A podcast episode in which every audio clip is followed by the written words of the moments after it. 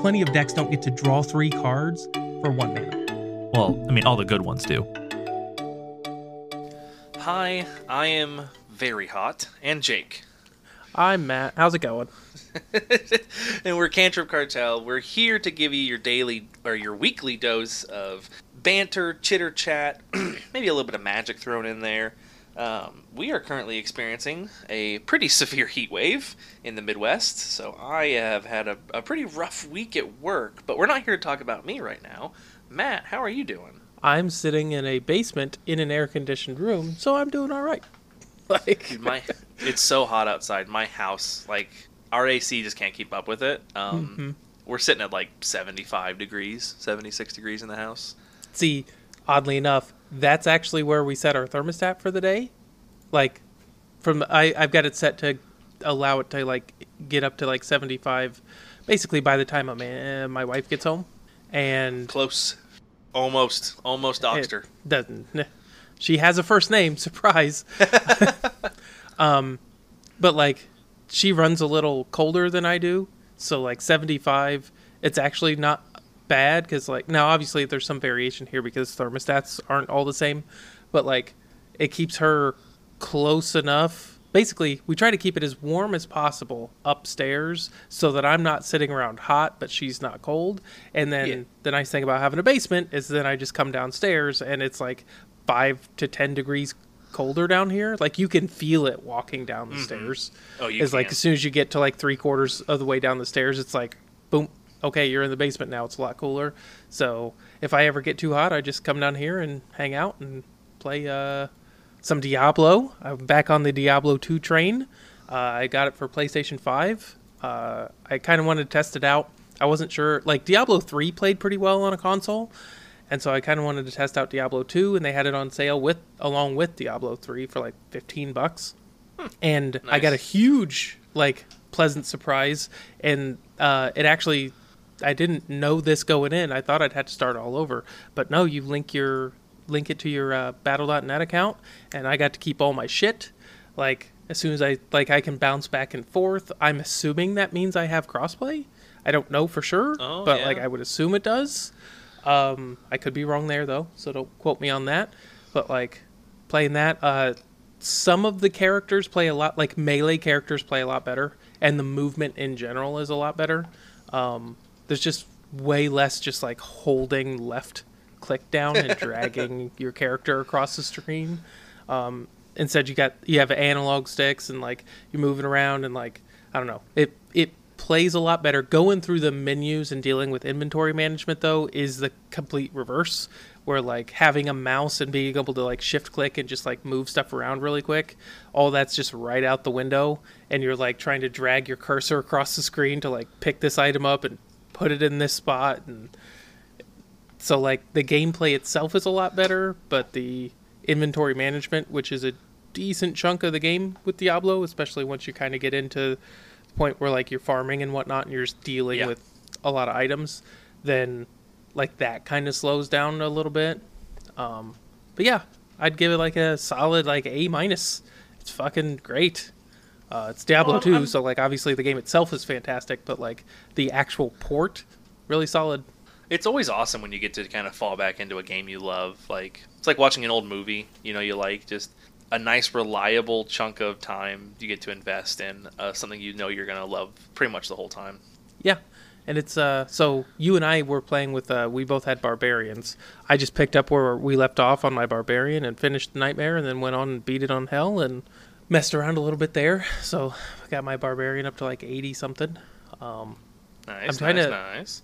I, I'm, I'm at a loss as to what to do because like everything, there's so there's two classes I haven't played on Resurrected yet. I've played both of these classes in the past, but I haven't played them since they remade the game. Um, Assassin and Druid, and I can I still need to play both of those. But like, as far as farming goes, everything else I need has like incredibly low drop rates. hmm So like the the runes that I need are like literally one in a million. Yep. It's like winning You just a lottery ticket scratch to off get a rune. tickets. Yep, that's what they are. And then there's like several pieces of non-rune gear that I need, but the problem is I l- I prefer this type of gameplay, but it does have one downside. So like I prefer when you just play the game and the loot is random and you don't have to just farm the same boss over and over trying to get a specific piece of gear. The Yeah. problem though is like when you have builds that are based around a specific piece of gear, like I could in theory never get this item to drop.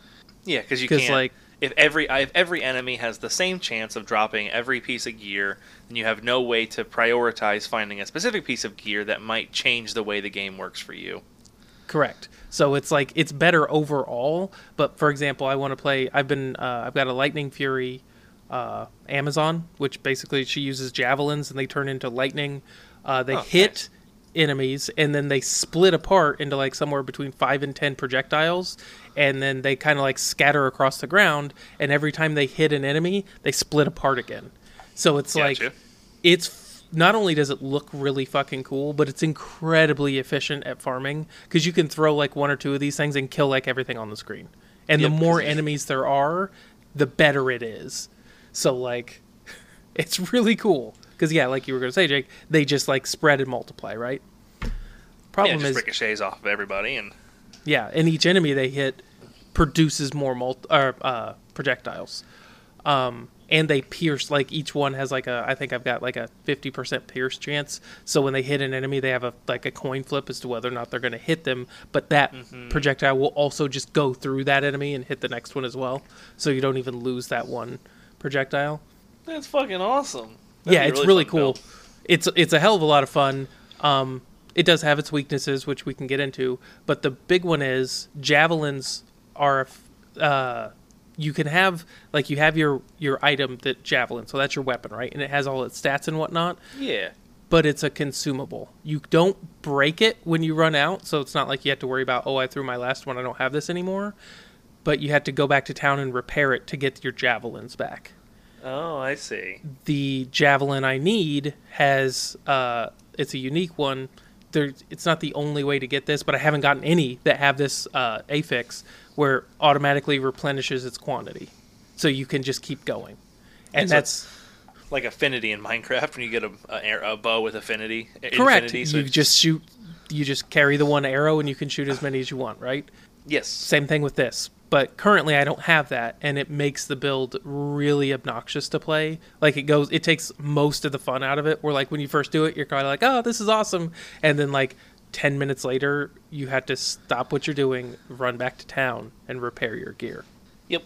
And that's like driving me nuts. And I've put in a decent amount of work farming like Mephisto and whatnot, which is so there are there are bosses that have slightly higher chances of dropping specific items and it's not necessarily the specific item. A lot of it has to do with like level ranges on stuff.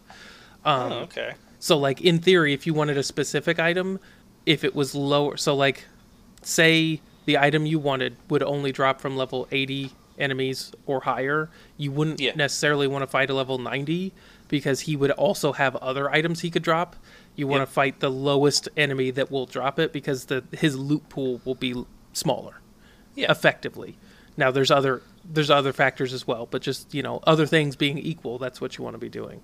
And Mephisto, if I remember correctly, is basically the best one. Like I think Diablo has a slightly higher chance, but Diablo You can't really his farm runs. Diablo, can you? Yeah, you can. Oh, I thought when you killed Diablo, the game reset. Nope. There's no reset. You can kill. You can farm every boss in the game multiple, like infinite amount of times. That's good design.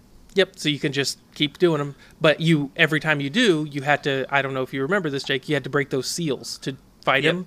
Well, in Hell, uh, the enemies in there are obviously quite a bit more dangerous. It takes a little bit more time to do, and on top of that, the uh, so in order to do it, it's not just activating the seals, but you have to activate the seal, which three or four of them spawn an elite enemy that you have to kill. Well, those enemies frequently uh, they have uh, immunities. So, like, if one spawns with, like, if I'm on my uh, Blizzard Sorceress and one's like immune to cold, then it's incredibly difficult for me to kill him. Whereas, like, and I have to kill him in order for Diablo to spawn. Whereas Yep. on Mephisto, I can teleport to Mephisto. Like, I do have to go through. Uh, here's the trade-off: Diablo is in the same place every time.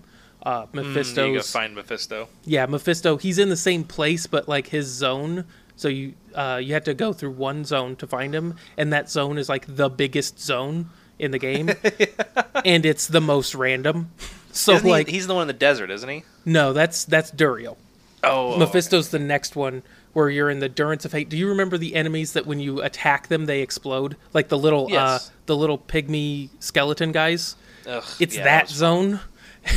so you also just randomly die because you'll be teleporting Uh-huh. in and your like uh your hireling guy, your mercenary, will just kill one and kill you both.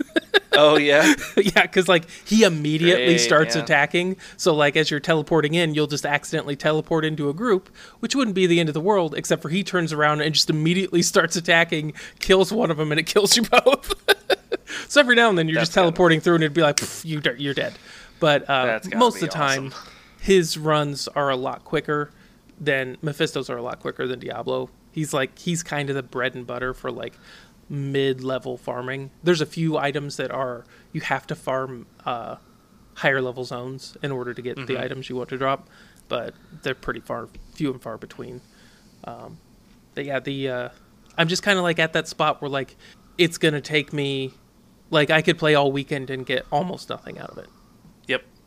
And You're at severe diminishing returns. Right, because I like like I've got there's a few runes. Obviously, I could use. In, anybody who knows anything about Diablo two knows it, you can use it, any number of these high level runes. Like there's no sure like if I had any of them, I'd be like sweet. Um, yep. So like I'd love to get any of those to drop. And then there's like a handful of pieces that are actually useful for me that I don't have. But other than that, like it's those two things. So I've got like there's like probably 10 different runes. So I've got 10 different lottery tickets I could win. Yep. Um, and then maybe 10 pieces of gear I could get, like specific, like pre rolled, like, you know, uniques or set pieces.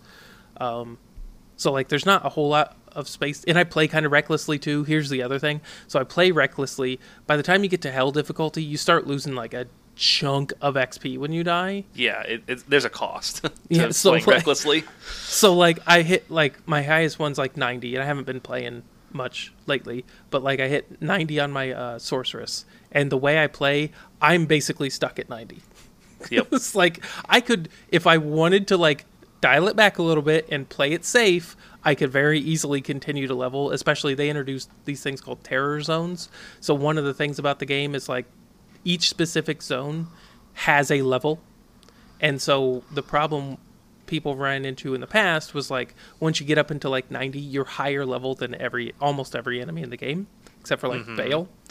Um, so it just slows down the leveling process even more, getting from 90 to 99 Yeah. well they introduced terror zones and it's just a rotating thing where like basically it's just like you know the black marsh boom that's terrorized now every level in the black marsh is uh like two levels higher than whatever level you are so like Jesus. um but it gives you a place to go to like level up and like the nice thing is is now they're not only do they give a lot more xp they're a little more challenging so like you know they're more fun to fight but their yeah, loot sure.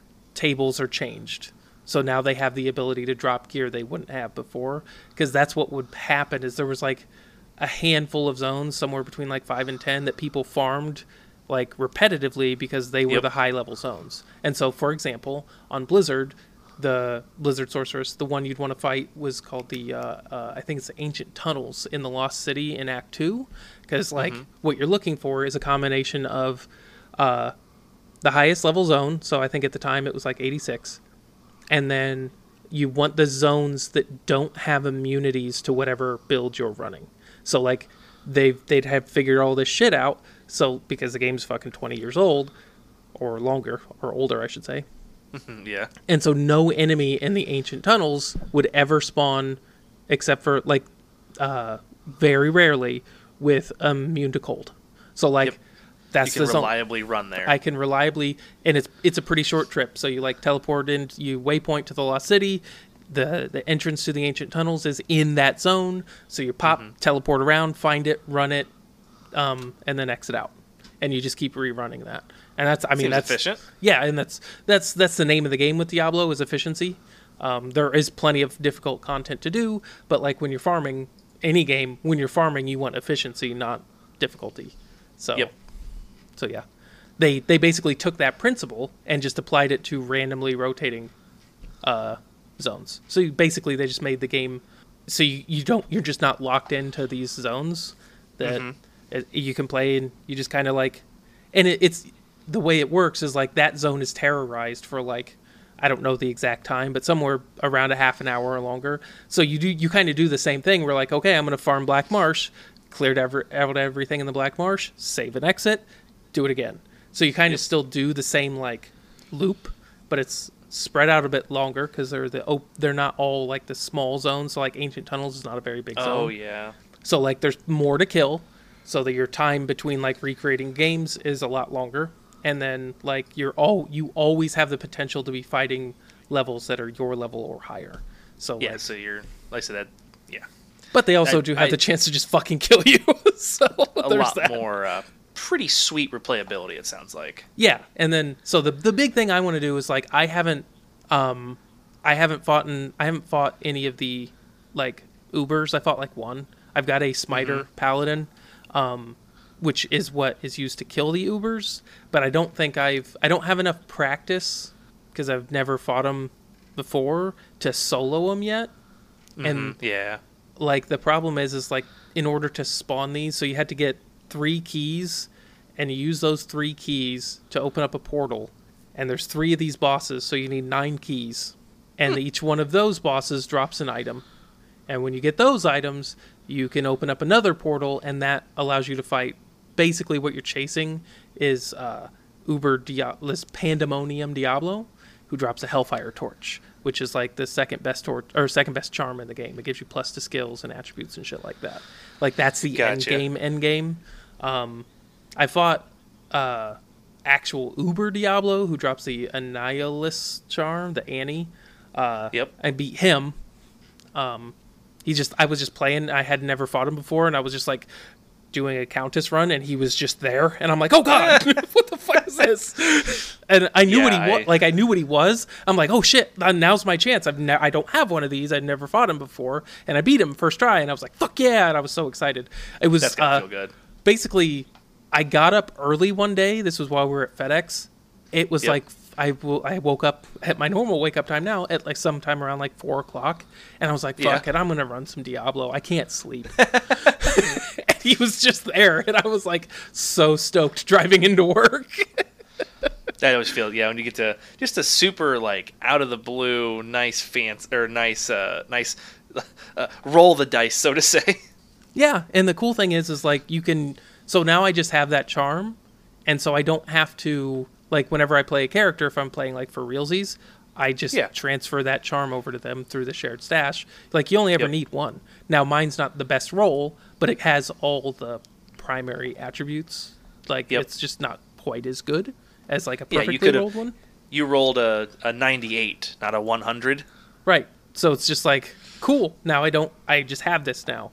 So Yep. and it's a big improvement to characters because like the way the game works is like so you've got so what it does, Jake, is plus one to all skills. It gives you somewhere between like ten and twenty to all resistances and ten to twenty to all attributes, and then I think something else. So like It's pretty a- pretty significant stats. really fucking good. Um, the the resistances is huge because it's it's a small charm as well, so it takes up one square Yep. and it gives all that. Well, the Hellfire Torch is gives like plus two to three to all skills, but it rolls by based on class. So there's a Hellfire Torch for every class, um, and that's the big one. That's what makes them like you want to repetitively farm these because like not only are there multiple, obviously one for every class, but then they also roll as well. So a perfectly rolled Hellfire Torch is for like sorcerer, sorceress, or paladin is worth like a lot of money, Uh, not money, but like you know currency and shit like that on the trading market because Oh, yeah, they're very rare. Yeah, and that's what you're going for. Yeah, that's a, so like the it and it's kind of silly too. So like a Hellfire Torch that's perfectly rolled would go for like ten times the amount of one that's like missing one to all resistances. Even though like nobody cares about that that it's nineteen out of twenty, like it doesn't make any practical difference. It's just like But nope, it's not 20. but it's not 20 and like what else do i have to do in this game like if i'm at the point where i have all this fucking currency i'm gonna want a perfectly rolled one so so yeah that's what i've been doing also fucking around with uh AI image generator, which I saw you were Oh, we've on been last going night. Yep, I saw a bunch of those last night or this going morning. Crazy with that. You've been going bonkers. I I hop on and fuck around with sometimes. We did like a little like monthly subscription for uh, to have like a little more access to just a generic AI art generator and just having fun throwing stuff in there and seeing what it spits out. I, I saw you got a plum. It took burning down the building to get a plumber that wasn't dressed like Mario. yeah, I saw that. oh my gosh, I was in class and I was, ugh. So I, I'm officially in plumbing school now as an apprentice plumber, and it is is one of the most boring things ever. Like I remember, I vividly remember how much I hated uh, high school and college. I hate sitting in classes and being lectured at about stuff I don't care about. So like in college, some of the stuff we got to learn about I liked, so it was different. Like doing dendrology, doing herpetology, um, you know, the study of herpes. amphibians. what? Is herpetology the study of herpes? No, herps is uh, your amphibians and uh, Yeah. amphibians and reptiles. Uh, but like, yeah, amphibians, reptiles, mammals, uh, dendrology is trees, stuff like that. Man, I I loved those classes, but oh, I just hate being stuck in this, in a. Oh, how, do I say it? I don't want to insult anybody, but like, I'm a fast learner, and the other 30 people in the class aren't, or at least a number of them aren't, and like, you have to, a class has to run as fast as its slowest student Yep. and like I just I'm not saying plumbers are stupid because they're not, but I just I learned so much faster than most people, and so it's just so boring just slowly slowly chugging through this stuff and, and and not to mention it's also just a state program like it's not even like a private school it's a state run program so it is just it is slow and boring and all so you can work ahead and uh, I learned that the first week. So yeah, you can work ahead. Uh, You can only work so far because you have to have something submitted before you can do like big tests or whatever. But I have completed the next seven weeks of homework and tests. They're all done. um, I actually got. There's one quiz I got a I got one question wrong. So you can take all the quizzes twice, and I went through. It's open. It's also also open book, so it's pretty easy. hmm But I went through the quiz and I did it, and I I'd gotten one wrong. You know, there's a couple couple times here and there where like it could go it could go between one or two things. I'm not super sure. You know, it's not super clear in the book to be honest. Sometimes, so you pick one, and then you go back there. It's like, oh, it wasn't that one. It was it was C, not A. And so I you just literally just write it down. It doesn't tell you it was C and A, but like you know, well, A and D weren't really options, so it's either C or B. Yep. And when I went through, I misclicked another question and got it wrong. so I, everything else I've done has hundred percent except for that one quiz. But like so now I'm done with school essentially until like for like eight weeks or seven weeks. Except I have to be in class every single week and listen to them give lectures on safety and tool. Like we did a whole on we did a whole thing on tools. It's your first year of school for plumbing, and that means they have to teach you like tools and shit and what tool how to use tools and what tools are safe and what you should use tools for and oh my gosh it's driving me freaking crazy having to deal with that Well, it probably also Oh. doesn't help that less than a year ago you were still in top in the uh this your own the like previous school thing. So like yeah i would yeah It's been less than a year since you've been already been taught how to use the tape measure that you already knew how to use. Yeah. yeah yeah the the the training program i went to reminded me how much i hate school god i hate being in school and then school is reminding me again how much i hate being in school except this school lasts for four fucking years Good luck with that. There is good news though. You get to miss four. Uh, you can miss four classes a year, and so my plan is to save all of those until the final month and just skip the last month. Pop pop pop pop. Yep. Be like, well, it's May, and I haven't missed any classes, so I'll see you guys in fucking August. Bye. Oh man, I'm so upset that we're having this. We're doing this podcast today because I was so excited to complain about uh, Tarkov, and I am just. I'm so burned out. I'm. I'm hot and I'm tired. The last couple of days have been just horrendously hot. Like uh, heat index well above 100, into the 100, 105, 110, 115. Um, like my AC has been having a hard time keeping up. Last night, uh, my wife and I were sitting on the couch, uh, and it wasn't unbearably hot, but it was like 75. We keep our house set to like 70, and Mhm. 75, 76 is, is just uncomfortably warm.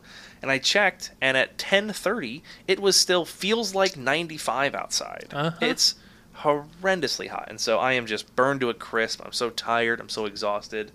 And I don't have the energy to complain appropriately about how much I fucking hate Escape from Tarkov. God, I hate that fucking game. I don't hate it, but I hate it. Some friends of mine convinced me to play it. So we, I, I'd gotten back into a group of friends. We all we played COD, and we were playing COD like like between three and four times a week. Sometimes we'd hop on at night and we'd play for a couple hours. We'd go play Warzone, which I didn't even play Warzone before. I just played like the multiplayer. You know, spawn in on a team, try to capture the objective, yada yada. And Warzone is like the traditional battle royale where you know you drop in 150 people and try to be the last team standing. And so like it was a lot of fun because you're kind of learning how to replay the game and all the things about it. We were having a, a blast. And then one of the guys is like, "I'm gonna go get Escape from Tarkov because that game looks kind of fun." And one of the other guys was like, "Oh, I used to play that a couple years ago. I kind of like it. I'll re-download it." And so they played for a couple weeks, and we were still playing COD semi regularly, but they'd play Tarkov during the day. And then it wiped, which they do like I have no idea the schedule, but every once in a while they'll take they'll reset everyone's account, so everyone's back to you know I, I think it drops you back to yeah, like back to level one, nothing in your inventory, yada yada. I think the only thing you get to keep is because in the game you have like a hideout or a base, and you can make that's like long term. You're making upgrades to it, so you know you to upgrade this station you need you know five batteries and six GPUs and three CPU coolers, and it's gonna it, it'll take you you know 50 hours to find all the shit for that. And I think you get to keep those between Mhm. wipes, but maybe not. Either way, so the wipe happened. They've been trying to get me to play with them forever, and uh, this game, which by the way is um, in, it's very much a early access game. It runs and it's a decent early access game, but it's very much early access. Is forty five dollars, and I was like, I'm not paying forty five dollars.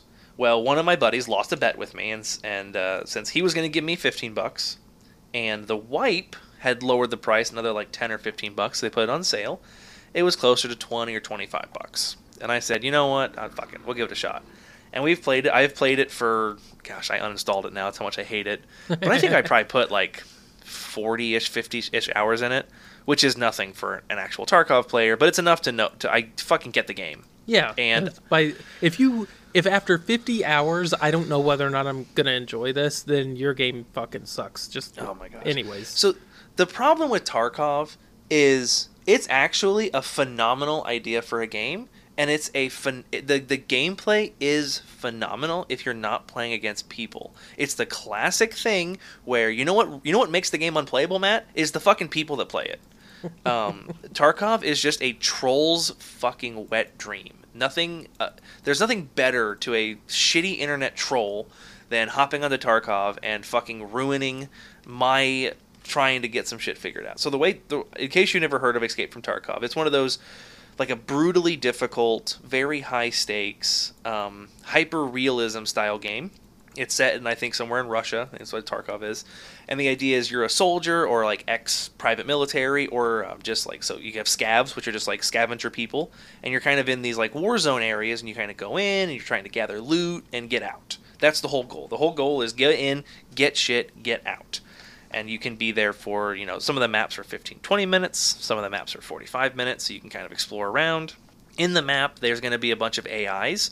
Uh, a significant portion of the of the things in the game are going to be they're called AI scavs, and they're just going to be you know dudes kind of roaming around, and depending on what you spawn in as, you can be either a PMC, which is there's probably a word for it, but it's to me that was your playable main character that you're always the same PMC, and that's where if you spawn in, you're, you're going to put armor on from your stash, you're going to put guns from your stash, or you could spawn in with literally nothing, and you kind of go around, you try and find shit.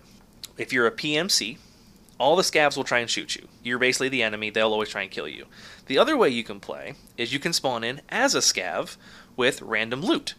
So, like, you know, let's say the match is 40 minutes. You spawn in as a scav. You spawn in at roughly like 25, 30 minutes in. So, all the PMCs have had 10 or 15 minutes to play and fight and run around. So, you're kind of getting like, you know, the, the seconds and the thirds but you spawn in with random gear. Maybe you get armor, maybe you don't. You'll always have a gun. It could be a dinky, shitty pistol. It could be a nice sniper rifle. You spawn in with random shit. And you go around, you loot, you try to find stuff. Maybe you do, maybe you don't. And then you get the fuck out. You go to your exfils. It's really fun. It's super realistic. It, so the, the what really clicks with me like how it's a it's a realistic game. Most people have played Call of Duty or CS:GO or Battlefield or they've seen someone play it. And when you're shooting someone in Call of Duty and you you know you've got your magazine and you've got 100 extra bullets. Well, when you reload your half empty mag and you put a new mag in, it just shows you that you have 80 bullets left. It just you just have an ammo pool in your backpack basically. In Tarkov, that is not how it works at all. Your clip has 20 bullets, and when you shoot 10 of them and reload, that clip now has 10 bullets. Except the game won't even tell you it has 10 bullets because maybe you didn't count. So it'll just have a little question mark next to it, which is super realistic and super cool. So you know you get in a gunfight and you know you're shooting, you're shooting, you you do those mid reloads because you're like I don't know how many bullets I have, but I probably like a third of a clip, so let's get a fresh clip in there. And when you get out of the fight, you've got three you know three clips of varying whatever, and hopefully you're you're carrying um maybe maybe 50 rounds of ammo for him and you have to sit there and like you you tell the game to do it but you listen as he goes he clicks ammo into those mags to refill them. You know if you kill someone and pick their gun up your guy won't know how much ammo is in it. You have to like take you can take the clip out and like unload it and check or you can there's a cool animation where if you pick a gun up and you like there's a button to check ammo and he'll like pull the clip out and try and look down inside of it and then it'll say you know roughly half or you know maybe a third or, or it about full because that's kind of what your guy can glean from it. And like all that's super cool. And the like the creeping around it's super slow it's um, playing it alone kind of sucks but like we were running in groups of three usually and it's so much fun to just be slowly working through an area very methodical because there's there's real punishments. You get shot and you're gonna fucking die. Not guaranteed but you know you get domed in the head inst- insta death there's no buying back there's no resing someone, picking someone up. Um, you have to have healing items. So, like, if you get shot in the arm and it breaks your arm, you have to have a splint to put on your arm. And, you know, if your arm is bleeding, you have to put a bandage on it. Or if it's, like, heavily bleeding, you have to put a tourniquet on it. Otherwise, you'll keep bleeding out. Stuff like that. And so, again, very grueling, very tight gameplay. It really record, or really um, rewards, like, you and I playing together. It's like, you know, hey, I heard someone walking behind us. I'll watch front, you watch back. And we kind of slowly, like the number of times we'd be walking down a hallway and they'd be walking forward and I'd be facing backwards, backtracking behind them because someone has to watch the flank. Mm-hmm. Super fun. Um, except when you have people who have no fucking life and play the game too much and just have all the best armor and have nothing better to do and all they want to do is spawn into your games and kill you as quickly as possible and ruin your run. Like this that's all. And I mean, there's something to be said for people enjoying the games the way they want to enjoy them, and that's fine. But it's really fucking annoying. Like for the scav runs, it's not as big a deal because remember, you didn't. None of it's yours, and that's. I, I die all the time on scav runs, and I couldn't care less because none of this shit was mine anyway. Like, oh, I found a really good gun and some really good loot. Well, yeah, but it wasn't mine. Like, I, you know, yeah. I, like I roll the dice and and and uh, maybe I'll get some good stuff, and I got killed, whatever. But you spawn as a PMC, and you know you have a very limited pool of stuff. You only ever have any guns. You can you can buy weapons. You can buy pretty shitty weapons, but you can buy weapons. But like you only have so many, and money's not infinite, and so you spawn in. You try and bring some good armor, and you know you can only buy so good of armor. You can only buy so good of guns. You can only buy so good of ammo, and it would happen all the time where like I would roll up or we we would roll up on a couple of people who just like they just fucking play the game more than we do and um, they have way better armor. In case, like, obviously, if you can land a headshot, you'll get them. I mean, it's in a firefight, so good luck. Uh, except unless they have a high-end helmet with a face shield on it, which will stop bullets. That's a thing. Mm-hmm. Otherwise, you shoot them in the chest. There's a lot of bullets. There's a fucking app for the game because there's an app for everything. But like, you can look at like penetration chance, and there's a lot of times on those high-end, really high-end armor that people who play too much can have. And like most of the bullets I can buy, their penetration chance is like four percent. And keep in mind, one bullet getting through isn't going to kill them. Yeah. Like I need to shoot them like nine times to kill them with this bullet, or six times to drop them, and every bullet has a five percent chance of penetrating. And it's happened multiple times where like I dump an entire clip into somebody. Now, in fairness, most, uh, or I'd say plenty of them didn't hit, but let's say half the mag hits them, so they get hit with 15, 16 bullets, they're fine, no damage. Or at least uh, appears to, because then they shoot me three times, and I have shitty armor, because that's you can only buy kind of shitty armor, and you die. and it's like, wow, that was fun. I just and like I spent you know five minutes getting my character loaded up with stuff, getting food in his backpack because you have to have food, water, meds, ammo, counting my ammo out, make sure my clips are all good.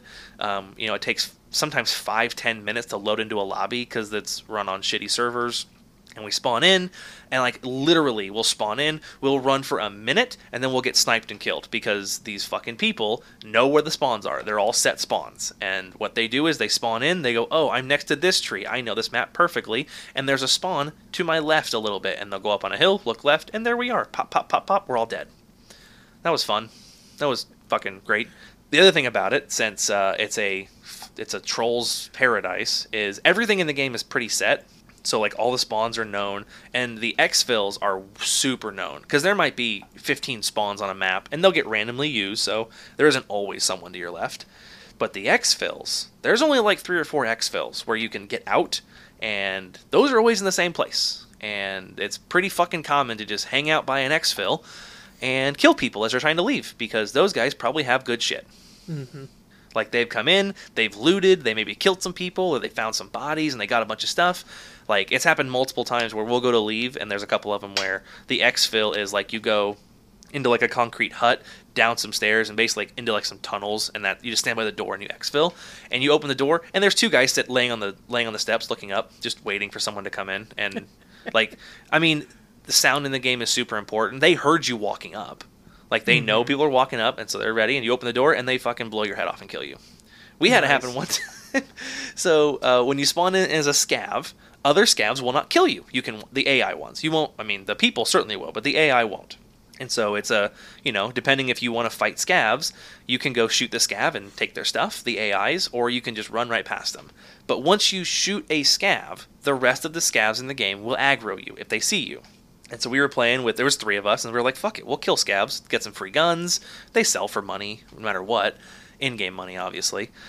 And so we we do that. We're we're going to leave, and as a as one of the guys I'm playing with steps onto the road, a sniper scav fires one shot, domes him, and kills him. He's dead. Just like we walked out, there are sometimes scavs in this area. This one happened to have a sniper rifle, and he shot him right in the head and fucking killed him immediately. Amazing. And it's like, there's the worst part about the game is that how good the game is, except for the people that play the game. And so, like, the my rationale on it and why I just I finally gave up on it is like the only people still playing because when they wiped the servers, everyone came back because it's a new game basically. Like it's that's the fun part of the game is the like best part of Minecraft, the early grind.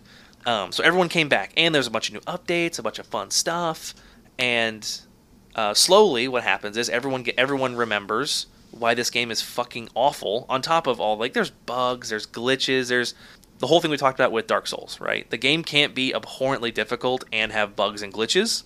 Okay, well mm-hmm. this does a lot. Um, the other thing it has a lot of, I didn't even go into this. So it's a relatively, it's a company, it's it's a game made by either a small company or literally a guy. I don't know. It's either very tiny or one dude. Um, cheating runs fucking rampant in the game. There are tons of cheaters, and it's like a known thing. The guy has talked about, or at least someone for the like one of the guys has talked about, like for them to be able to run like decent anti-cheat software in the game, they would have to like rewrite fundamental parts of the code. Like the core code of the game has to change. Mm-hmm. So it never will. And so like it's pretty fucking easy to cheat in Tarkov and like nothing's worse than playing an abhorrently brutal game and then just getting fucking ganked by some dude who's aimbotting. Like I've seen tons of videos of I mean a lot of videos of like people flying around the map, hovering above it, just aimbotting people and shooting them on the head.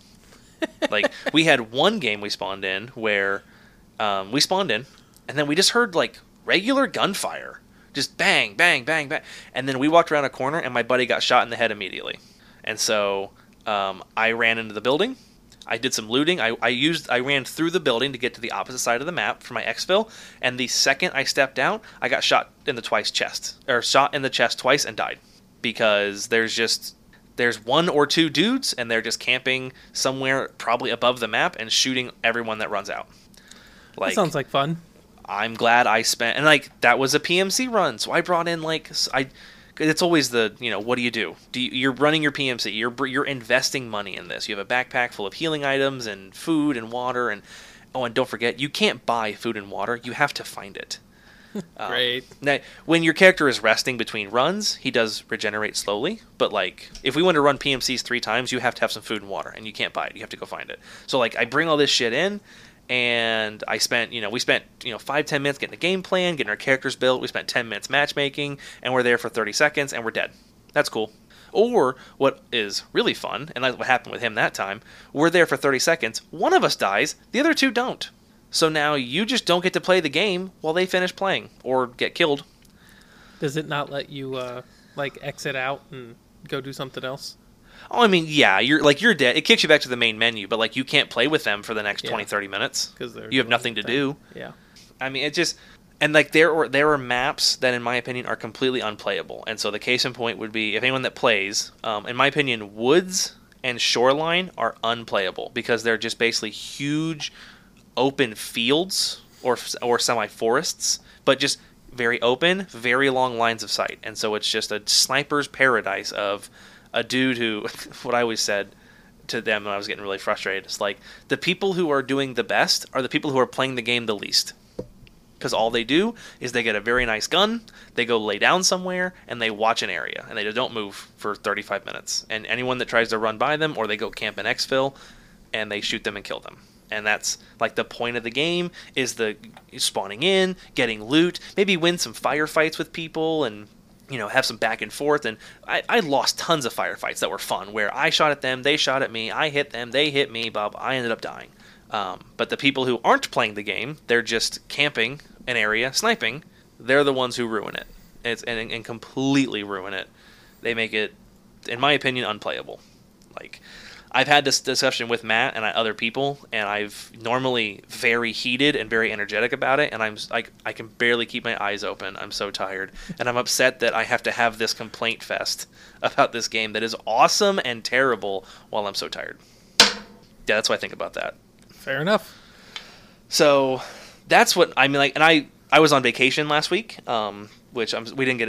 I was shockingly busy for my vacation in the evenings. We had like all kinds of stuff planned in the afternoons. I had all day, and then we would do stuff in the evenings, and it just didn't work out to get an episode out. But I was playing.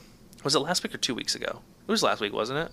Yeah, it was last week. Yep. Um, I played a ton of Tarkov. I played a ton of Call of Duty and a ton of Tarkov last week, and I put a lot of effort in, a lot of time in. I got to like level ten, which again, anyone that plays the game, like level ten is nothing to shake a stick at. There are people who are level forty, but 10's a lot. You got to play a lot to be level ten. I think that's like so. For example, um, a run. If I did a run and didn't kill anybody, didn't get any fights, I'd usually get about 500 XP. If I killed a couple people and got out, I'd get around 1,000, maybe 2,000 XP. And I think level 10, I was at like 50,000 XP. Mm-hmm. So a, a ton. I, I got my hours in, and then I uh, left. I stopped playing with my friends.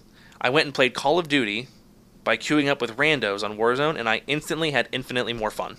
It Yeah. was shocking how much more fun Warzone is because it's actually a, a decently well-made game, even though it's also made like it's also terribly made. It's way fucking better than Tarkov, and it's just way, way better. So don't buy Tarkov unless you want to be very frustrated. Quick, like it's not exactly my, my one of my complaints about it was it isn't exactly pay to win, but the game is very pay to win to me in that you pay with time, and if you just put more time in, you'll probably win more games. Um, which I mean, maybe that's how you want your games to be, so you can go shit on noobs. But like, as some like, if the game wants to encourage people to pick the game up, like it's not very fun when I want to go play the game and I have all these people that have just been playing way longer than me, and they may or may not be better at games than me. Like their aim might be a little better, or it doesn't matter because they just have infinitely better equipment. I can never win a fight with them. I saw one. So this, this I'll end on this. This is the most egregious um, TikTok I saw about Tarkov, and it was there was a dude, a single dude, and he was fighting against three people in a hallway, and all three people, I think two people had automatic weapons, and one of them had a pistol. And this guy peeked around, and they started shooting at him, and so he put his steel helmet down with a tiny little visor, and then walked up this hallway while taking shots from two automatic weapons and a pistol. Walked up the hallway, stabbed all three of them to death. It's like, why am I even playing? Why did I load in? if there's fucking people like that, what's the point in me being here? Like every time I load into play, I'm just hoping I get to play against people that aren't that. Because Yeah. if I play against that, I just lose. You're there for the uh, big fish to feast upon. Yeah. And I eventually was like, I'm just done doing this, and I fucking uninstalled it. And it was funny. I un- I uninstalled it, and there's a channel that the guys I was playing with, we had a special channel on one of our discords for it. It's called Tarkov Torture, which is adequately named or appropriately named, and they haven't played it since. Like, which I'm happy because fuck, like all we would do, we would get on, and all we would fucking do is complain about how much this game fucking sucks and how we got fucked over. This is ridiculous. How can this game do this? What the fuck is going on?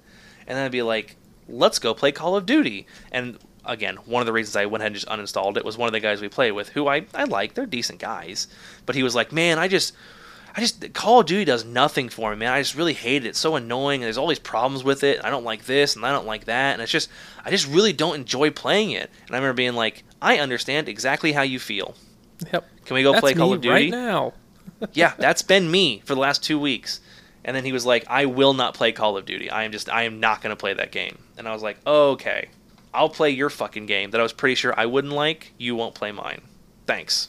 Uninstall. Do you know who hopefully hasn't uninstalled? Who's that? Our patrons. Sorry, guys. I've I've had a lot of strong feelings about Tarkov, and I was I was really excited to do. I, I Matt can attest. I had a pretty strong rant to him about it too. yep. like in private. I and that's so that's I, I we'll get to you guys patrons. I'm sorry. Matt knows this, and it's honestly it is one of the appeals of Tarkov. I like being mad. I do. I love a game that makes me frustrated, and Tarkov makes me frustrated, which is one of the reasons why I kept playing it. I kept grinding on it. I kept working on it. Like I like a game that makes me kind of mad, and this one just it just has boiled over well past the pleasurably upset part to the like fuck this part. Anyway, thank you to Emperor and Monowolf who put our stuff on Reddit every single week. We appreciate it very, very much. Also, huge shout out to Ramblin' Rogue, Ashley, Eric, Ethan, CJ, Asphalt, Ted, Mumbledown, Rob M, Limit of Questions, Derek T, His Forest, and Jasper. Thank you all so much for joining on to the Patreon. If you were interested in being a part of that Patreon, uh, patreon.com forward slash cantrip cartel, get you access to some pretty cool bonus content, get you into the Discord. Uh, we have all kinds of merch available. You guys can, if we have like t shirts and we have uh, playmats and all kinds of fun stuff. So um, if that's something you think you might be interested in, check it out. The other way you can support us that is super, super helpful, and we don't talk about it super often, but simply liking the podcast or giving it a five star review or maybe writing a review is the best way to help the podcast in terms of getting it out there. We are all beholden to the almighty algorithm, and the more people that rate the podcast, you know, four or five stars and give it good reviews, that's when Spotify or Anchor or I guess not Anchor anymore, but Google Podcasts, um, iTunes, they start recommending it to people, and that's how we get more ears on the podcast.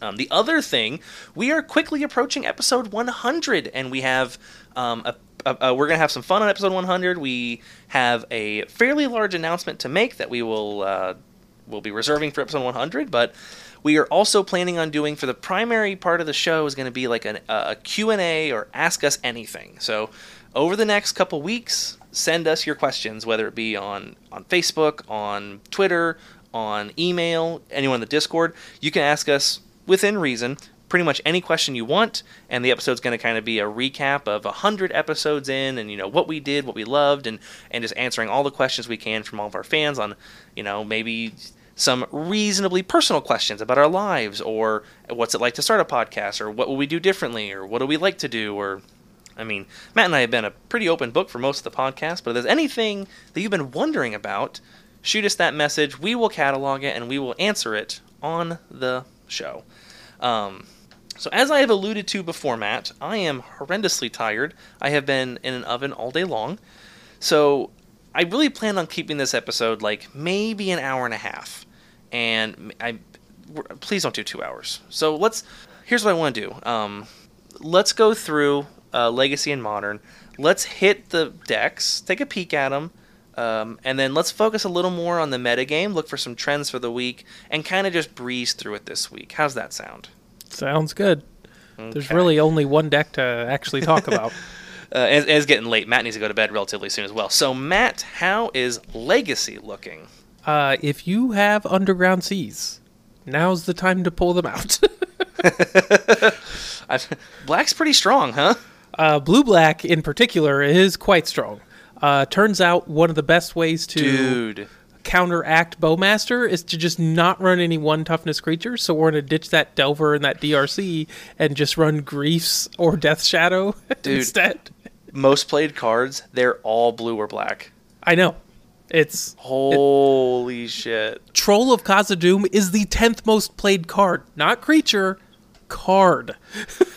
And that's gonna that's a highlight in this like new like blue black like mid range slash reanimator Yeah, like uh, yeah like like blue black tempo I guess it has to be right it's like blue black tempo with a reanimation with reanimate in it Yeah, like for lack of a better word, like it's definitely not a reanimator deck. Um, but for lack of a better word, it's basically blue black blue black tempo. I mean, or really. blue black scam Do- do- does having grief and reanimate count as scam Well, the problem is they're kind of they're half six one, half a dozen. They've like split it. So like we've got grief and reanimate, but we do have wasteland and daze as well. So like we don't really, you know, Yeah, because it's got to be tempo. If you're if you're going to be running if you're running Stifle and Daze, we've got to be on a tempo package. But you're also running Grief Reanimate. So the to me the grief reanimate. I mean, it's it's obvious what it's in here for. It's for the troll, but like that's just like okay, cool. As we talked about, we're gonna run this instead of some lands, and then like I had mentioned it earlier, like this that troll is really good. It's a tap land that turns on a lot of reanimation spells.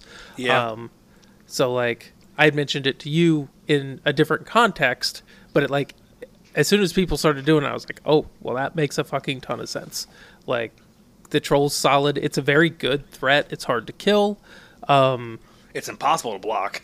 it's pretty within reason, yeah. And especially like it's going to be very difficult to block profitably.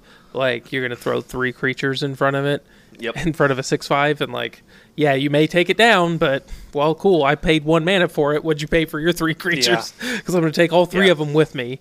My two Um, cards killed three of yours. Right. So I guess we'll start from the top like we normally do. Yep. We've got technically Grixis Death Shadow, but it's actually just Blue Black Death Shadow. Uh, brought it home, piloted by Andy C. S.C. Wilson. Uh, let's take a look at this list real quick. Uh, Matt, we have one Ob in the side, an Ob Nixilis, and a Meltdown. This is clearly Grixis. yeah, that's exactly. That's basically my point. I mean, we're at the we're at the well, it's not technically Grixis because all it's doing is running pyroblasts Yep. type of shit. So Pretty like, close. Uh, same basic principle. Uh, like I, to me, like meltdown is basically pyroblast for artifacts. Like it's Yeah. just that like it's going. You're gonna run it because it's super efficient and it hits like almost all the good artifacts. Um, so yeah, going over the list real quick. Most of this is pretty stock. We've got Death Shadow, Bowmaster, one Brazen Borrower, four of the Troll, which the uh, Death Shadow kind of adopted the Troll right away, anyways. Yeah. And pitched the uh, st- uh, Street Wraith because that's they were kind of doing that game plan already, where it was just like Yep. I'm going to pay two life, cycle this thing, reanimate it, nuke my life total, then get my Death Shadows online. Yep. The Troll, And in my opinion, just does that even better and is a way better Mhm. threat. Um, yeah, infinitely better threat. yeah, the so they've still got the same basic spell suite: brainstorm, ponder, reanimate, thoughtseize, daze, dismember, snuff out, force of will. Nothing new there. We do have one blood crypt is uh, for the lands and one steam vents as well. So like we do have technically a couple red sources in there to cast those meltdowns in the one Ob Nixilis. But other than that, this is basically just Death Shadow with a couple red sideboard cards. Mm-hmm. Uh, and this blue black trend is going to continue throughout the top eight. Mm-hmm. Next up, this is just it's. I don't know the official name for this deck yet. If it has like a name, like a like a capital N name, uh, MTG Goldfish just has it listed as blue black. But this is that pseudo tempo, pseudo mid rangey. Like I just call this mi- blue black mid range. Like that's Does it 'Cause, count as like- a mid-range deck if it's running daze? Because like mid-range wants it- to get it to like three or four lands, doesn't it? it did cut down to two like Yeah. and that's that's what that's like if it had the full four dazes or like if i don't i don't know the the deck's relatively new so like i'm it was around last week but like it looks like two dazes might be stock so mm-hmm. like again it's not it's not not a tempo deck but it also isn't like a fully dedicated tempo deck, if you know what I mean. So like it's somewhere in the middle. It reminds me a lot of like the uh, back in the day when Blue Red Delver was so popular, they came up with another Blue Red Delver deck to beat Blue Red Delver. Yeah, I know what you're talking about. so It was we just called it Blue Zoomer- Red Mid Range. Yeah, Zoomer just like Delver. yeah. So it's like it's still running most of the same cards, but it's still trying to it's trying to do a slightly different game plan. yeah. Um, but to me, this just reeks of like Bowmasters everywhere. Pitch all the cards that die to Bowmaster. yep. That's a, that's 100% true. Is like the only thing that dies to like a like a a straight plain blow, Bowmaster is the one Brazen Borrower. Everything Well, else and Bowmasters, but Well, yeah, but like you can't get around that. Like Yeah. as far as the non Bowmaster cards, because like I said, you don't want to be running when what? Let's see, uh, six fifty three percent of the top thirty two is running Bowmasters. Do you really want eight creatures? Like, do you want to build your deck around eight creatures that just die to the most popular creature? Like it instantly? amazes me. Like, again, everyone can enjoy Magic however they want, and I'm not here to tell you that your fun is wrong to anybody. It just amazes me that people have the legitimate opinion that Legacy is in a great place when a card that got printed a month ago is in 53% of the top 32 decks of a showcase challenge. Oh yeah, and the summary gets even worse. Like I've got some stuff to say about that too. Uh, the other thing that makes me kind of like lean t- more towards mid range than tempo with this is the Sauron's ransoms. Like that's really Yeah, not a tempo right. card. Um, so like we're really splitting hair. Like seventy of the seventy-five are tempo cards, but there's five that aren't. You know what I mean? So like Yeah, you're right. You're right. you just basically pick something to call this. Basically, it's hey, we run Bowmasters, and uh, it's just broken shit. Basically, what this deck is is blue black broken shit. Yeah, So- the good stuff, like Yeah. Grief or Murktide or Orcish Bowmasters, and you know Thoughtseize and oh, they're not running Thoughtseize. I'm sorry, uh, like Reanimate, Fatal Push, Snuff Out, shit like that. Yeah, the uh, the fact that grief is now also one of the most played cards in modern and legacy just really irritates the shit out of me. And we'll Yeah. get into it, but that's one of the one of the things. Uh, so next up, hey, look, it's a modern deck. yeah. Uh, and there's there's, gotta there's some legacy cards in there. Yeah, there's legacy cards, but this is a modern deck. Like, Yeah. there's no disputing that. T- fucking Crashgade is a modern Yep. deck. Yeah, cra- uh, Um, crashing footfall rhinos are here in a in third place in a showcase qualifier. Right. And it's just like it just keeps getting more help, which is it's it's rare that these kind of decks get new cards, but when they do, it's just like you almost kind of just go, "Oh fuck." Cuz like uh-huh. the only way to keep these like hyper linear, super focused, super powerful decks in check is to really limit the number of cards they get. So when they get a new one, you're just like, great. So this just this card just slots right into here, and it's Yep. just to mirror like Crash Gauge is just a little bit better, like flat Mm-hmm. out. So now we've got Lorien revealed. So now we've got tap lands that occasionally pitch to draw three cards, like. Well, and they- they, they- it's a tap land pit- that pitches to force uh, force Yeah. will as well. Yeah, Like- that way when you flood out, or like that opening hand of, you know, instead of having an opening hand of two lands and a force of will you can't pitch, now you have two lands or a pitchable force of will. Like that's Yeah. so much better. Yep.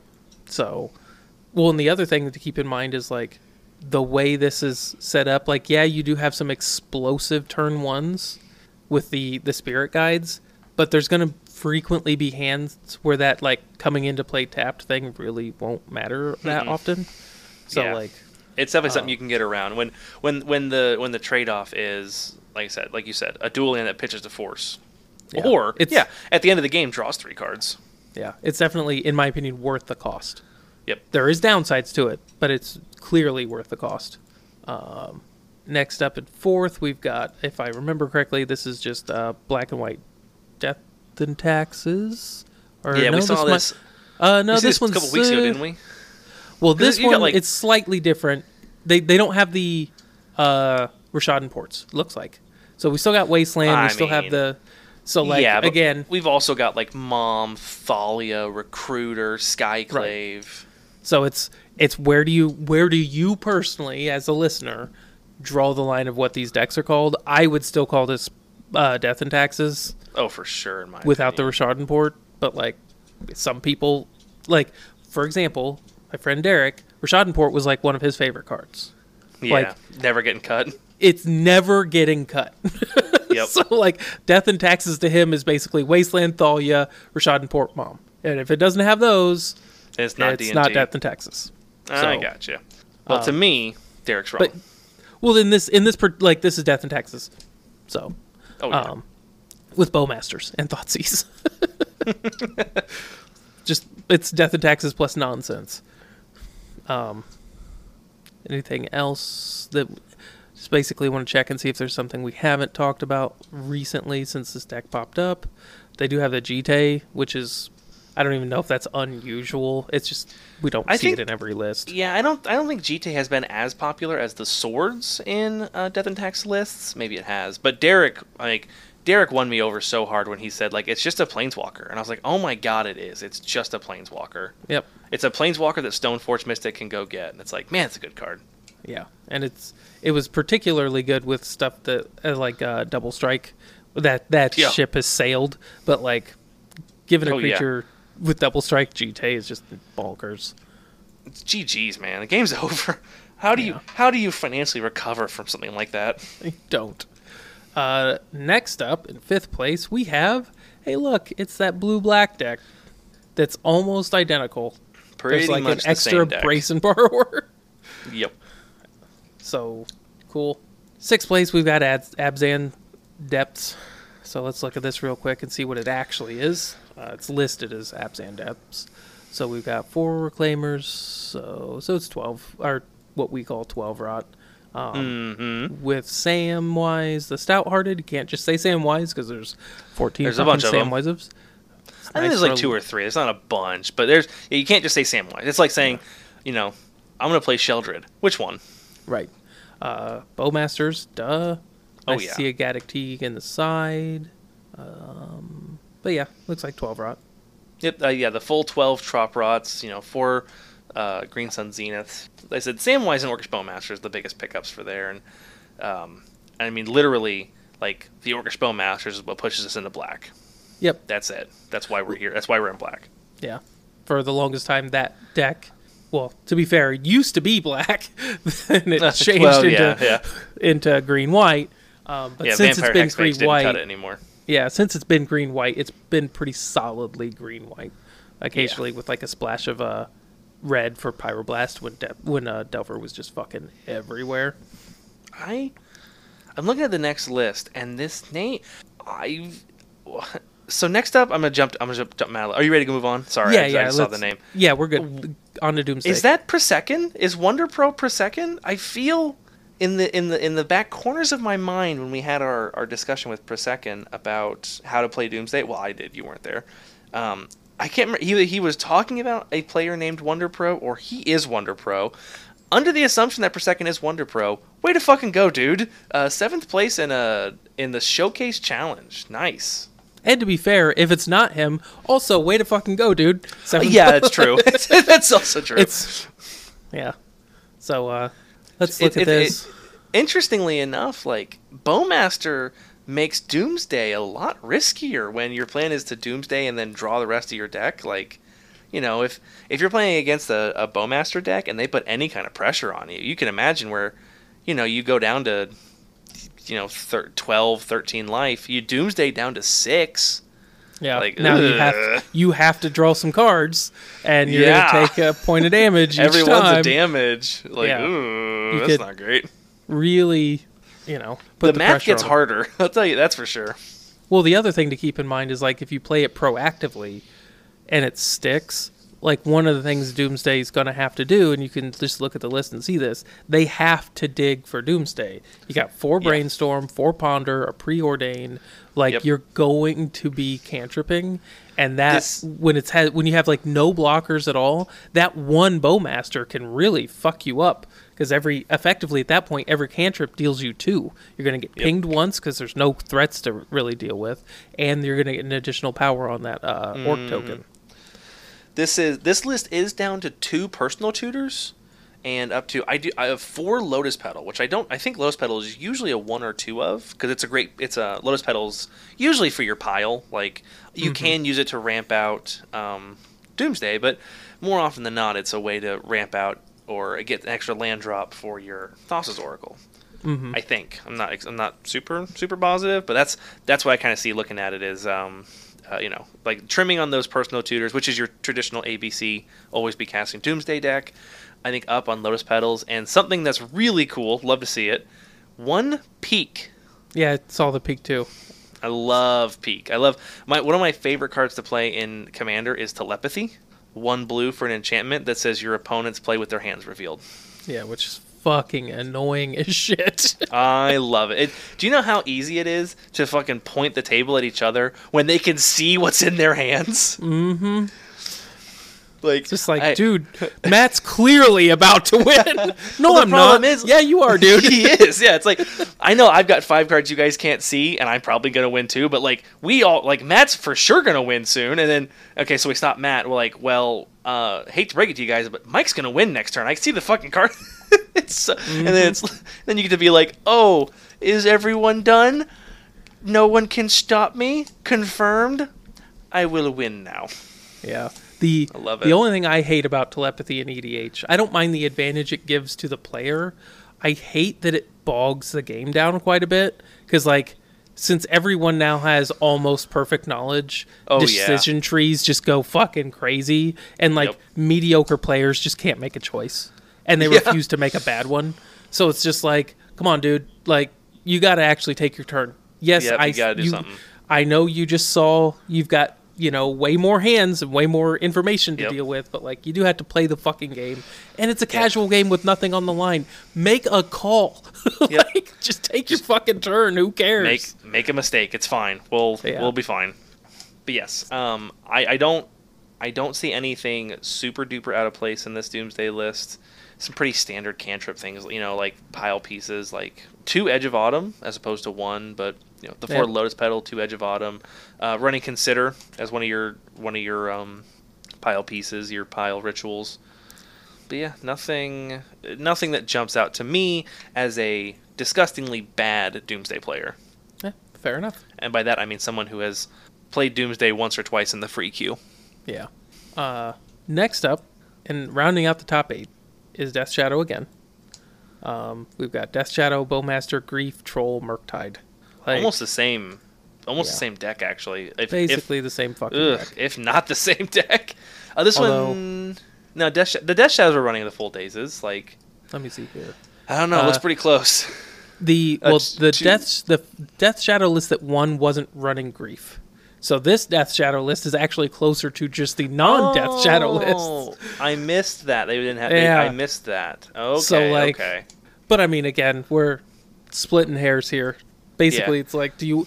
I I almost kind of look at it as the reverse, and I know it's not quite this way because there's other things to keep in mind, like Mm-hmm. your shocks and dismembers, snuff outs, and reanimates, like the life loss package. Yep. But to me, I look at it as it's almost like, well, do you want to play Death Shadow or not? Because like. You, you're going to play Bowmaster. You're probably going to play Grief. You're going to have the Troll. You're going to have Murktide. Do you want to Yep. play Death Shadow or not? Okay. If so, you use these couple cards, and if Yeah, not, see you use these couple cards. like, Yeah, I get you. You're going to be playing blue black one way or the other. It's just a matter of do you like Death Shadow? Yep. Okay. Um, I refuse to have a two-hour podcast, and I already know that you want to complain about something in our metagame report. Well, the So- complaint is going to be tied in here. Then you got ninth place at Death Shadow, and then tenth place is Grixis Tempo, which is actually Grixis Tempo. Okay, I wasn't sure. Oh, we actually have- what we have Grixis means. yeah. Yeah. So we do have Lightning Bolt. We do have you know Dragon Rage Channeler, Delver of Secrets. Actually, uh, Grixis deck. Well, this is Blue Red Delver with Orcish Bowmasters. Actually, Right. Um, so now we've got the metagame summary, right? So Yes. other 34%, 11 decks. That's now, great. That's such Yeah. great diversity, Matt. There's- six or eight oh, weeks ago, we we were saying the same thing and being sincere, where it's just like, hey, that's fucking fantastic because they were actually different decks. Now it's either blue black or mono black. Mm-hmm. Now, don't get me wrong, I I never thought in my life I'd be complaining that mono black being a thing was a thing. And in general, I'm not because I don't care that this deck exists. I mean, sorry, I care that this deck exists, mono black. I'm happy it exists. Yep. The question is at what cost? and we're seeing the cost. Um, so next up is Death Shadow. So that's that all that blue black that's in there is categorized as other. Then there's Death Shadows on top of it. So that's twelve and a half percent. Usually blue black. Right.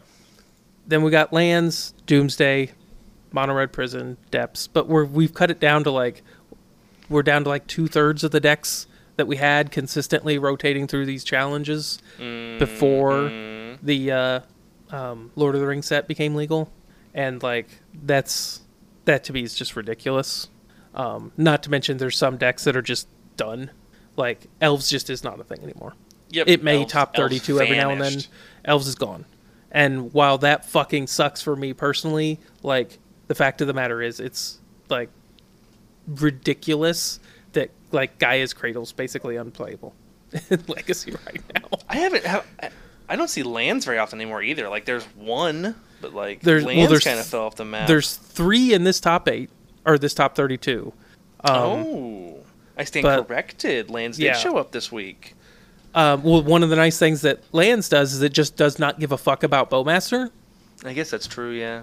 You're like, okay, cool. So you have a, you pay two mana, you ping me for one, and then you have a two one ones. Great. Next, take twenty. Tabernacle at Pendrell Vale. like, Yeah, dark depths. Done. Like that's just not a Oh, an effective threat against lands because they just don't draw. They they draw plenty of extra cards, but they don't actually draw the cards. They dredge Yeah. the cards and then bring them back to their hand. Um, so most played cards. This is like my nightmare when we get to this. So it's not quite there, but it's part of it in the most play cards. So we got Force Will, Bowmaster, Brainstorm, Ponder, which Force Will, Brainstorm, Ponder, regardless They're of how you feel there. about it, they're always there. Then Thoughtseize, right? And then we got Yep. Me- Reanimate, Daze, Force of Negation, Grief, Troll. So this is one deck. Yep. This is effectively well, fact, technically two because you've got a little bit of Death Shadow here and a little bit of blue black there. But this is the mo- top ten is just basically one deck. Mm-hmm.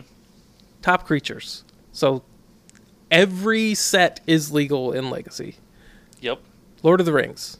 So we've got Bowmaster, Lord of the Rings, Grief, Modern Horizons 2, Troll, Lord of the Rings, Murktide Regent, Modern Horizons 2. We've got Throne of Eldraine, the Eldraine block, I don't know which fucking set, for Brazen Borrower. Plague Engineer, Modern Horizons. Death Shadow, again, kind of old. Dauthi Voidwalker, Modern Horizons 2. Endurance, Modern Horizons 2, and then Simian Spirit Guide. Like, I'm seeing a pattern. seven here. or eight of i mean this has been the way it's been with fucking modern forever right Yeah. and now it's the same in legacy like Mm-hmm. but clearly it's me that's the fucking like i'm just you know i just don't want to adapt or whatever it's like this is I didn't even like it when it was legacy and or when it was modern and modern players bitched about it where it's like, "Hey guys, can you quit rotating our format with like these new and expensive cards?" And it's like, "Fuck, this is like where do you go now to not to escape this nonsense?" Yeah. Like, do To I need some- to buy Power 9 to not have to fucking play against grief or like what the fuck? Yes. The answer is yes. Like that's just that to me is absurd. Like Yeah, every fucking card is crazy. legal, and the most played ones are in the sets that just came out within the past year and a half or two years. Like that's fucking nonsense. Well, they're, they're, the most powerful cards. I know, which is fucking ridiculous. Like I don't know. It's just it the it's just the situation with Magic right now. It's just stupid to me. Like I don't. I understand you could have plenty of fun in this meta, whether you're playing this deck or not. Sure, whatever. I'm not trying. Again, I'm not trying to say your fun's wrong either. But like the way WotC has decided to monetize eternal formats, and I'm lumping modern in there like we always do. Even though it's not technically eternal. It, it, I mean, to be fair, it might as well be eternal now because the only thing that matters is the most recent Modern Horizon set. Yep. So like, sure. Basically, it's they've you and I talked about this a couple years ago, where like I was like they're trying to turn modern into legacy and pioneer into modern. yep. Like this just reeks of that, where it's like we are going to make modern cards, print them directly into modern, and they're going to take over every format they're legal in. So Yep, like that's- that's, the only way we can get money out of these people, and like, and it, well the thing is, they've succeeded. They're not even done. There's no end to this. Modern Horizon 3 comes out next year. No, it's just what we talked about. We talked about a couple years ago or a couple weeks ago, where it's like, don't worry about your X ones not being good enough. We'll just print X twos for you to play. yeah. Cool. Like we'll just keep printing new cards for you guys. Don't worry about it. We'll Just we'll print new powerful cards for you to buy. And it's like I don't I don't want to have to be buying a bunch of new cards every year for my two thousand dollar deck. I just want it to to exist and like I get making some upgrades here and there or some try some things out, but please don't just reprint half my deck every year with a new version that I need to buy. Right. And these aren't cheap either. Like Bowmaster's no. like 50 bucks, Grief's like 50 bucks. Oh yeah, Thank God are the troll's a plenty. fucking common. yeah. Although, you know, I, I haven't checked in on the Pauper metagame in a long time. I hope the troll, these uh, cycle cards aren't just shitting all over Pauper. Because, bet well, I mean, Reanimator Pauper probably got better. Reanimator was a thing. It was a very like mediocre deck, but it was a deck. And now all Uh-huh. of a sudden you've got Troll of Khazad-dûm, which is a fantastic card, giving it a huge boost. And that's that's if it's just the troll. Like honest, I isn't the green one a creature as well? Just kind of Oh like fuck a yeah! worse It's like a seven six. right? So like now we've got two really, in Pauper terms, probably solid creatures. Seems The red one, I think Oliphaunt is like a six four. Yeah. Now again, I haven't checked in on Pauper lately, but not. Yeah. Anywho, top spells: Force of Will, Brainstorm, Ponder, Thoughtseize, Reanimate, Daze, Force of Negation, Surgical, Swords, and Fatal Push. That at least sounds somewhat familiar. Yep. So anyway, right, yeah, You ready to It's- bump over, do a tight twenty on modern? sure. You mean the original Legacy? Just It's just legacy without duels. This is just, Yeah, I mean, like modern is just budget legacy now. yeah, pretty much. And I mean, like these decks are budget compared to legacy decks 1,000, 900, 600. But uh, we get a regular challenge this week. Uh, Bob49 brought it home with Amulet Titan. Um, now this is a this is a mono green Titan list with uh, four prime times. Notably, none of the what's that what's that new like seven drop one that like puts lands in you you get to draw a card, put a land in into play or whatever. Yeah, I know which one you're talking about, but I, I can't remember the name. Yeah, it's power and just equal number lands. Like that was kind of always like a plan B for them recently. This is just straight up like just prime time and the one ring, trying to bring it home. Uh, on those four Mycosynth Gardens, which the deck does generate an- a ridiculous amount of mana when you start having up to eight amulets in your deck. Mm-hmm. But don't see anything particularly interesting in the main sideboard either. Oh, Cultivator Colossus. There it is. It's in the side. Yeah, I gotcha. Uh, next up, we do have Blue Red Del. I'm sorry, uh, Murktide Regent. Uh, is it Murktide showing up? Uh, oh, I forgot to tell you. So we were talking about how subtleties spiked. I found them in my trade binder when I went to cash out at that show. He pulled them out, and I said, "No, I'm not ready to sell those yet." And I put them back in, and they've gone. Nice. At the time, they were like 12, and now they're 25. You're welcome, Jake. Thank you, sir. Yep. Yeah, I think I I think I got those for like eight or nine dollars when we got them because they were just they saw literally zero play. I'm curious, how much are solitudes? they're still like in the 45s. They didn't Okay. like so like like Because Solitude hasn't been seeing a bunch of play lately. no like Solitude was live like lived in that like fifty dollar range pretty much the whole time, and it's still in the 40 to 45. Um, griefs those were those shot up. I think I got my griefs for like. Twenty-two dollars a piece. I got the borderless ones, and they're up to like 55 60 a piece. Um, obviously, endurance is, but endurance was always high because it was so powerful in Legacy and Modern. Mm-hmm. Fury was always pretty expensive. Fury came out of the gate pretty hard with being, you know, obscenely powerful. What else? And then I think all I'm missing is subtlety, right? And yeah, subtlety, like subtlety was the fucking rotten egg that nobody played at all and was dirt cheap, and I picked him up at the right time. So thank you, sir. Yeah, subtlety's catching them. Like I just looked it up. Yes. Solitude sitting at about thirty-eight to forty dollars. Okay. Subtlety's up to twenty-five. Like we're getting there. It's, it's getting there. Uh, that being said, all that being said, this is a pretty standard Murktide list, and I, I mean, like two Ledger Shredder is probably the spiciest thing in the list, but nothing really going on in the main here that's interesting. Um, sideboard looks pretty boring as well. Um, maybe with like you know a minor misstep here. It's kind of cool. Uh, a couple Stern Scoldings, love that card. Uh, next up, we do have kind of an interesting deck. We've got five color humans rocking it out uh, in third place with this modern challenge this week. And this is like, this is legit modern humans rocking um, their newest, a couple, sorry, a couple new pickups Coppercoat Vanguard, So Mm-hmm. two mana two two, other humans get plus one plus plus zero, and have ward one, which is very relevant text. Yeah, that card's really good.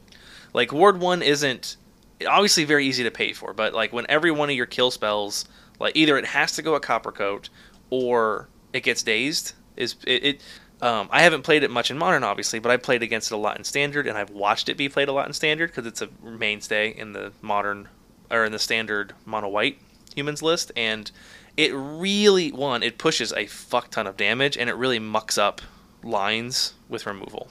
hmm Um, Makes it really hard got- to double spell and shit like that. oh, it's obscenely hard. And save like- mana like- for combat tricks. you know, it's obvious like you just like oh, always just kill copper coat, and it's like there's a lot of situations where there's more important things you want to deal with that aren't copper coat, and so now you're forced to like, well, do I kill? Do I waste a kill spell on copper coat, or do I, you know, possibly give up double spelling this turn to try and kill something else?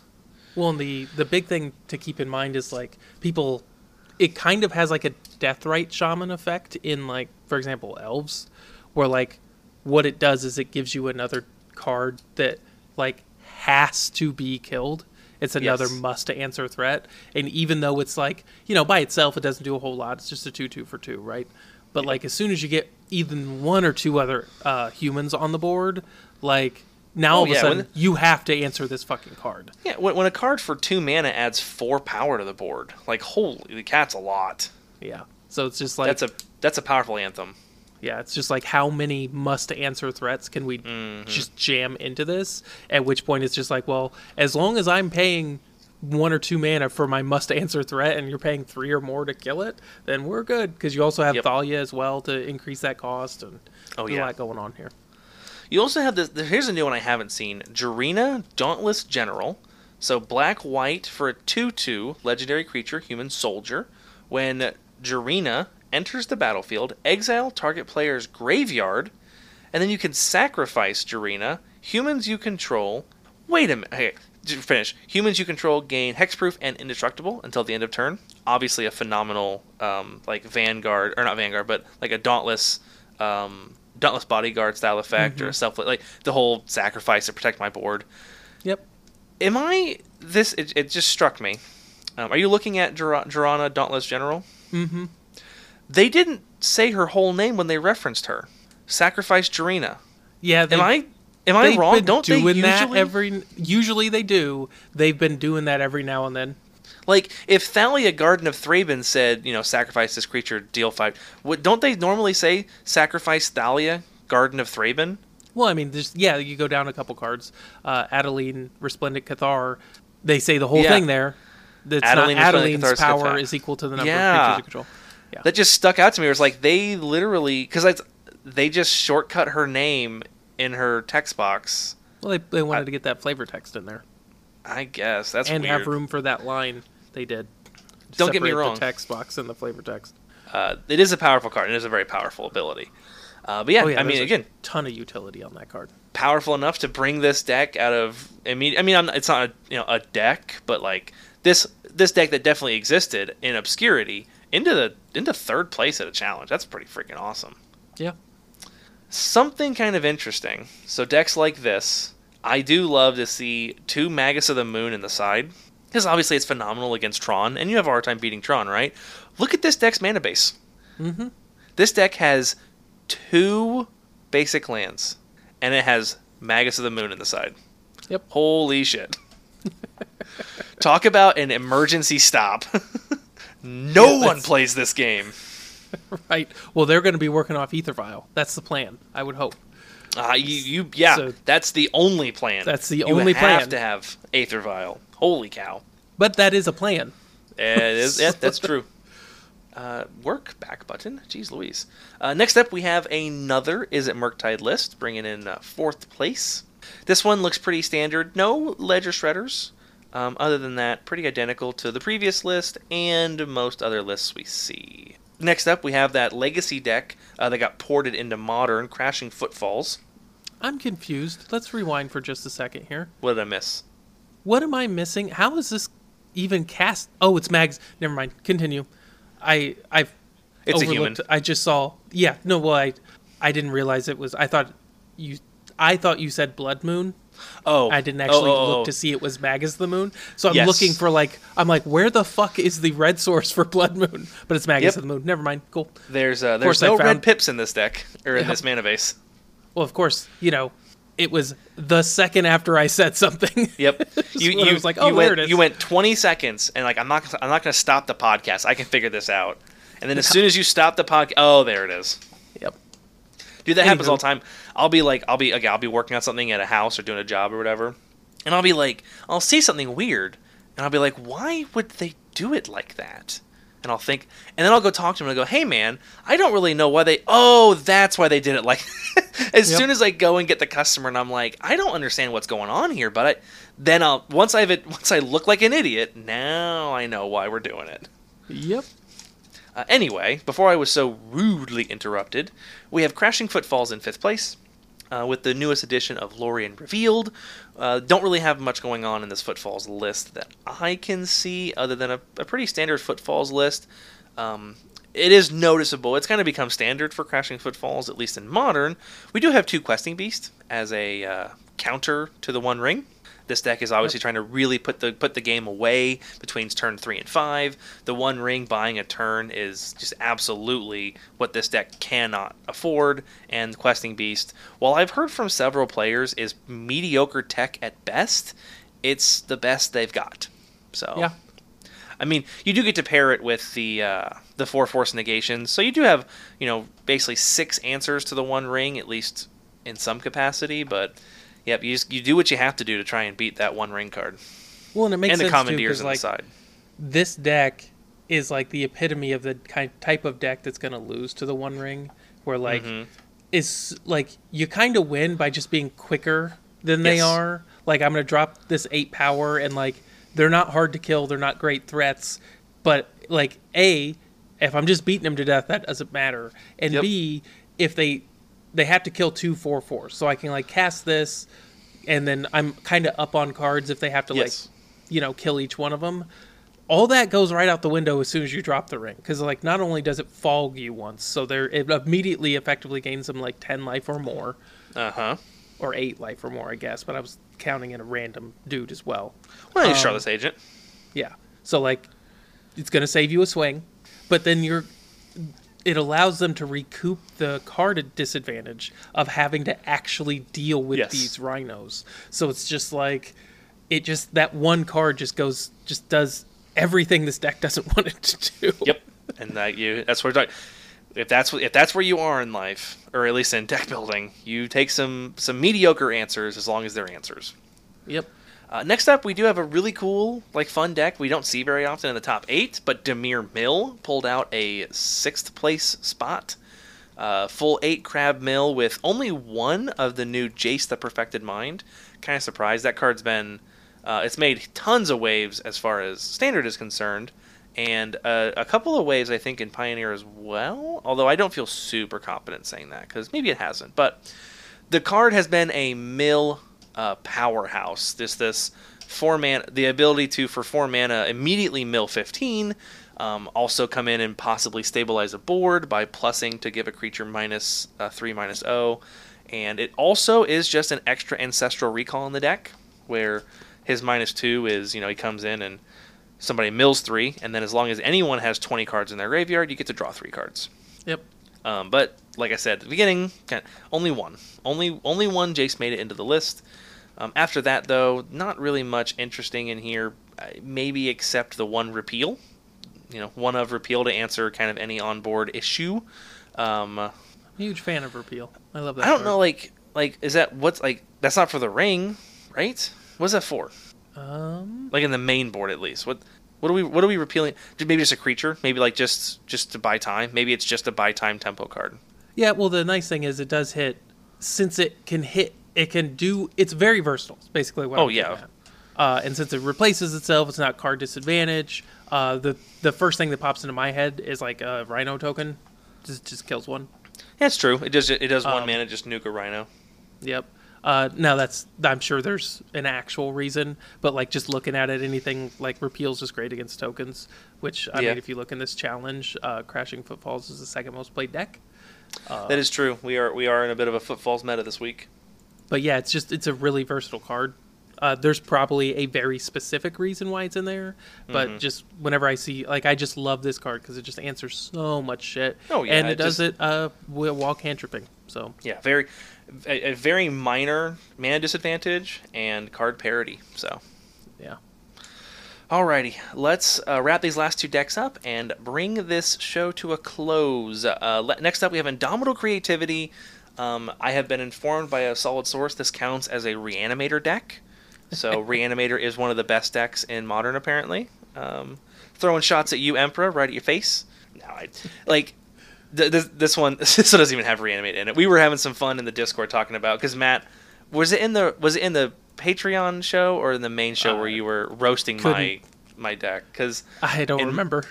In modern, I play like Esper Reanimator, like Unmarked Graves and Persists, and it's a fun deck. I love playing it. It's it's probably a pretty solid tier two and a half, tier three deck, and uh, uh, Emperor, me and Emperor were going back and forth talking about some of the some of the reanimation strategies in modern, and Domino Creativity kind of somewhat fits into that category because they do run usually between two and four reanimates depending on how the deck is built.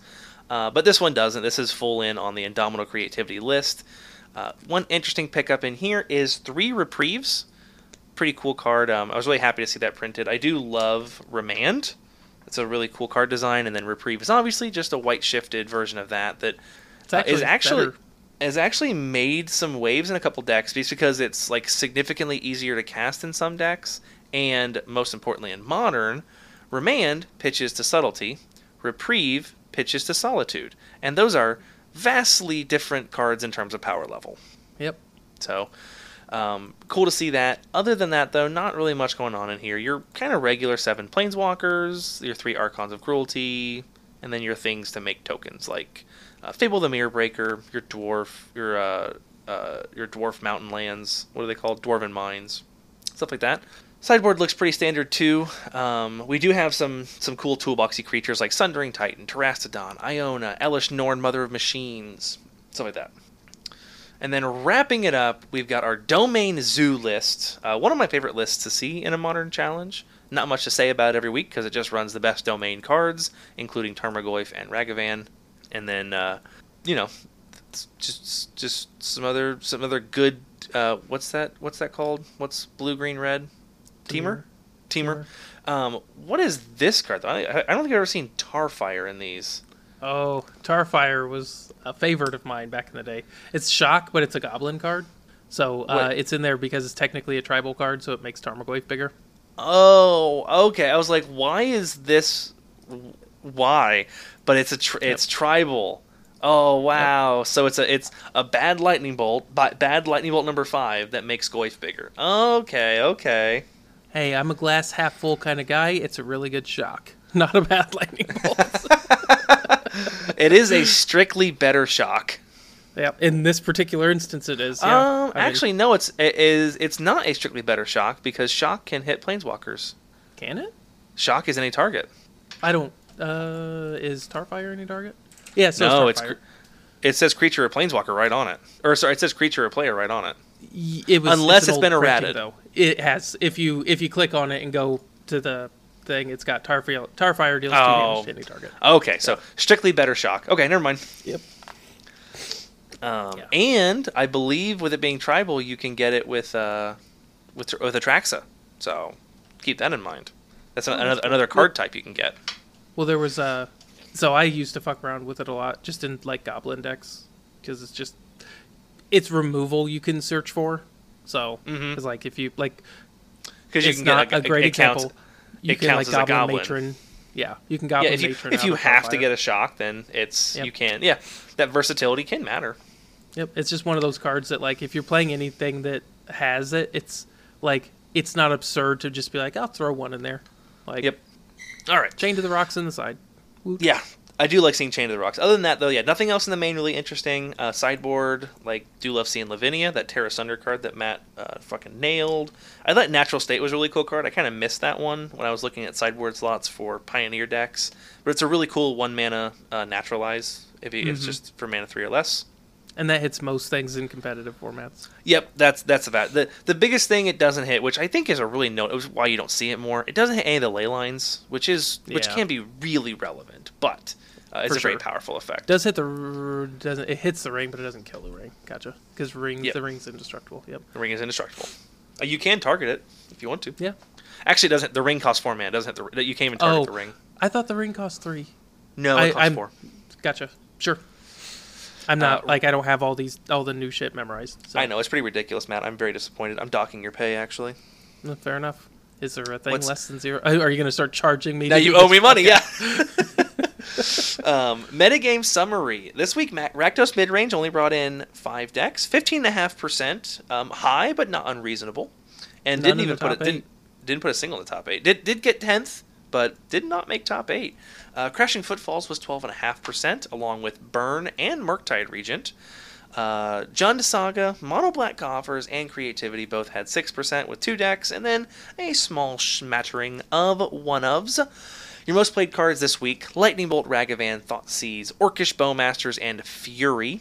So just for funsies to play the th- to play the game Matt played, uh, Lightning Bolt, the best burn spell ever printed, and then Modern Horizons 2, Thoughtseize, the best discard spell ever printed, uh, Lord of the Rings, Modern Horizons 2. Yeah. Uh, the- well, if you, if you go to the top 10, it does get better. So, in defense to modern, it does get a little better if you go past the top five, like Engineered Explosives, Fable the Mirror Breaker, Fatal Push, Preordain, and Chalice of the Void. Well, and the big one is to look at the top creatures. The most played cards gets thrown off a little bit because you do have stuff like Lightning Bolt and Thoughtseize. I guess, yeah, just you go the- down the- to the- the- creatures. The best possible printing of a discard spell is Thoughtseize, but so we'll do creatures then. Uh, top creatures: Ragavan, Orcish Bowmasters, Fury, Sanctifier, en-Vec, Dauthi Voidwalker, and then yeah, Grief Subtlety, Murktide, DRC, and Goblin Guide. So Uh, so M- nine for ten.